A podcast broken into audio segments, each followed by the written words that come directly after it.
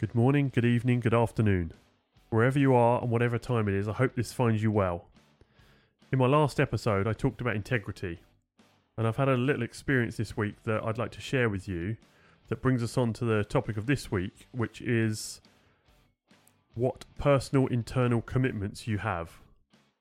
In the last episode, I talked about integrity, and that leads us nicely into what are personal internal commitments? What are they? What do they mean? Why do we need them? Why are they essential? Well, obviously, as with anything, there's complete free will. You don't have to do anything. But unless you have personal internal commitments, you don't really have a guide map for your life. As soon as you have personal internal commitments that are ones that are meaningful to you, they give you a guide map so that you know something's a yes for you. You know what's a no. It gives you a clear way to navigate. It gives you time that when you're taking any time to plan your week or to plan your day or to plan anything you're doing, it gives you a guide map for that, and it gives you like a like a G P S, if you like. When my son was born, I made a commitment with him. He doesn't know about it, but I know about it. The personal internal commitment I made that is that I would never lie to him. So I would always tell the truth, or at least not lie. And in our garden, he's got a lovely pond. Now the pond is all it's all kitted out. It's got filters and U V lights and all this stuff. And he's got a couple of little business enterprises he has going. And he went down and he last summer he bought some lovely fish that he likes. And over the winter, as you do, I've been busy with my business and stuff, so I'm not. I didn't have the time to get the pond done, or I did, but I didn't prioritize it. So some leaves and stuff have blown in there. And the other day we went down and it was getting late in the afternoon, and I ignored my intuition because, hey, I'm not perfect, right? Who is? So we knew din- dinner was going to be about half an hour and it was getting dark. So I was netting out some leaves off the bottom of the pond to get it cleaned out ready for the summer, because we're getting a little bit of um, growth in there of algae and stuff. So I said to my son, I need to check if I've, make sure I haven't caught any fish. And he said, no, it's fine. The fish, the fish flap in the net, so you'll know if they're in there. And we thought that was all good. And we went in and we had our tea and et cetera. And you leave the, I don't know if you know, but you, when you do it, we were told you leave the leaves on the lawn for a day or two to allow any snails and aphids and et cetera, whatever they would be, to, to get back into the water. So a day or two later, we went back out and my son was happily bouncing on his trampoline. And I'm out there with a spade, or rather a garden fork, and I'm making sure all the there's nothing in the leaves, and we're clearing them out to get them gone. And on the last forkful I lifted up, one of his little fish was laying on the lawn. It had obviously been scooped out in the net, and it had died there. So when I talk about integrity and personal internal commitment, every fibre of my being was not looking forward to telling him. And it was, you know, I was never going to do it, but the I must admit the thoughts fleeted through my mind of like, do I just get rid of it? You know, do I go for the immediate short-term avoidance of the pain? Now, that's that would have been an option, and, you know, people could choose what they want. But for me, because I have a personal internal commitment with my son, that I will not lie to him, or that I'll always tell the truth, I went to tell him. It's only a, it, when I say those thoughts ran through my mind in a second or two, and I picked the fish up and I went over to him, and he was obviously devastated. And as as as you would expect, it had to be his absolute favourite fish, and is pretty much his sole reason for visiting the pond. It was the one that always came up to see him to feed. It was the one that was his favourite. It was another one that was um like a very small version with identical markings to one of his big fish he's got, so that that added to it. And luckily he's he's quite resilient, so he, you know, he after crying for a while, he's um he sort of got over it. And then he was, you know, he saw how upset I was, so he was pretty good at, like, you know, telling me that it's okay or whatever. Now this may sound funny, and if people don't, you know, I don't I don't expect everyone to understand this. And I was half upset for the fact that I'd killed one of his fish. Now, when they die, that's um that's one thing, but if you've killed it, that's quite another, right? So that was part of the sto- that was really half of my upset, was that the fish had actually, that I'd actually killed one of his fish. And the other half of my upset was that it's his fish and he's, you know, he was pretty upset about it. But this is, this is where in life that now, so, so, so the, if you like, although there's upset and we're, you know, he's still a bit upset when he goes down there and stuff, what we've, what we've actually done by having that internal commitment to him and to myself and to be making sure I move and do what I need to do for keeping the integrity clean, what we have done is there's no secrets now. There's no dodgy energy around it. There's purely upset, like natural, like there would be, but there's no, there's nothing, there's no other energy around it. Like the energy is cleared, even though it was upsetting and he was upset, and it's still not great because he's a bit upset when he goes down there to feed them and stuff. Um, the energy is clean. I haven't hidden anything from him. He hasn't hidden anything from me. I've demonstrated to him like a good lesson, hopefully. Um, not that I would, not that I would have ever wanted something like that, because if I could, obviously, if I could undo it and go and just, you know, have a different method, I would do. Now, the next stage for him is like, and for everyone is like, what are the lessons? You know, what can I gather from that? Well, the step one is don't let your pond. If you want to use this, if you want to use this as a metaphor for something in your own life that could be, you could literally transfer the word pond for anything. Don't leave your pond till it gets too bad.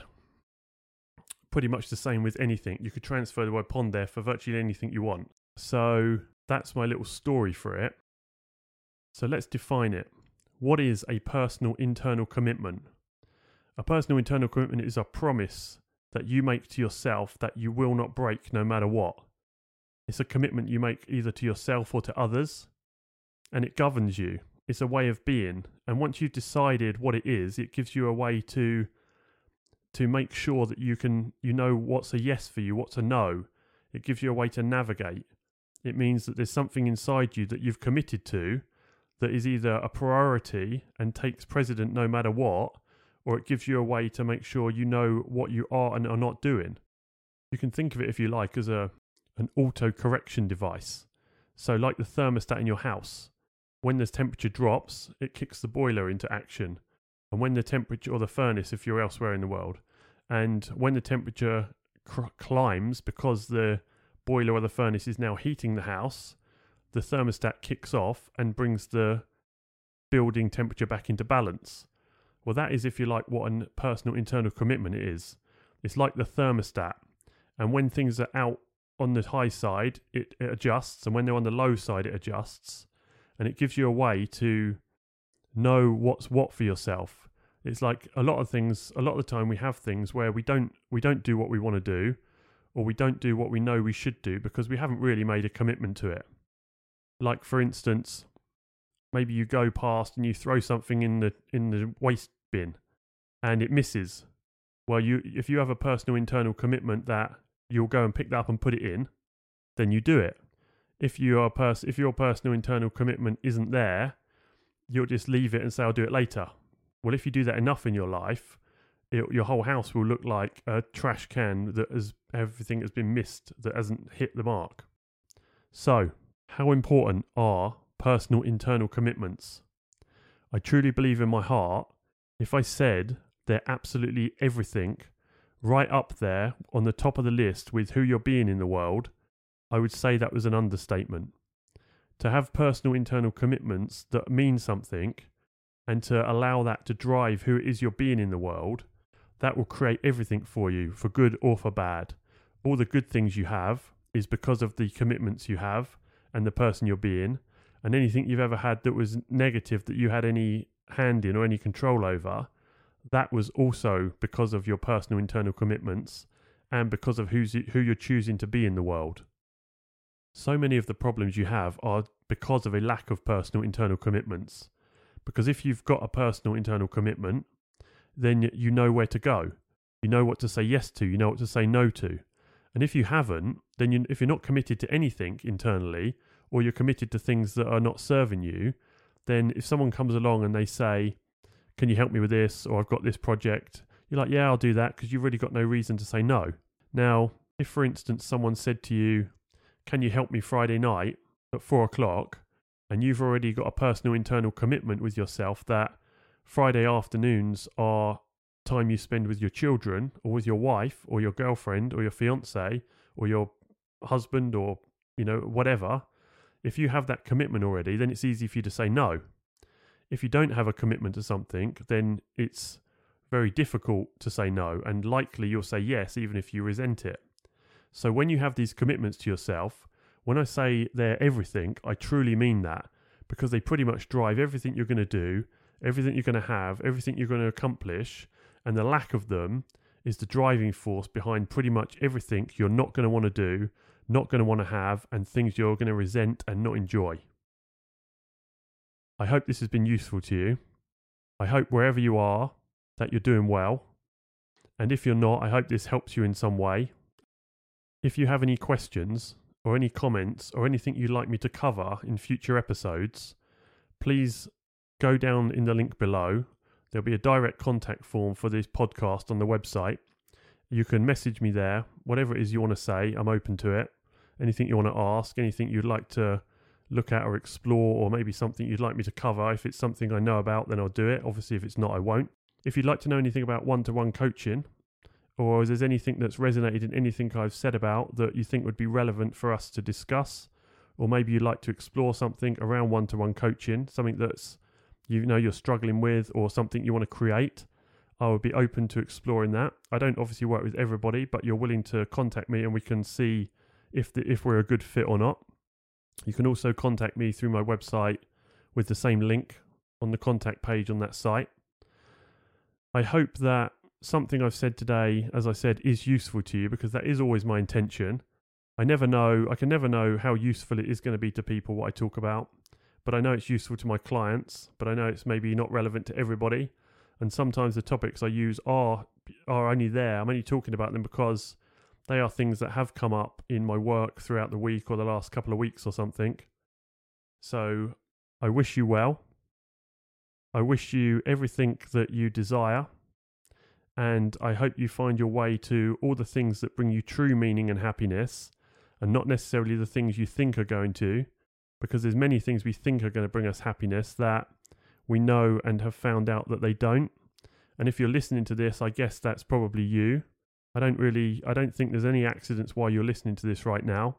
There's something in here that's something that resonated with you for whatever reason, and you're hearing it because you're meant to at this particular time.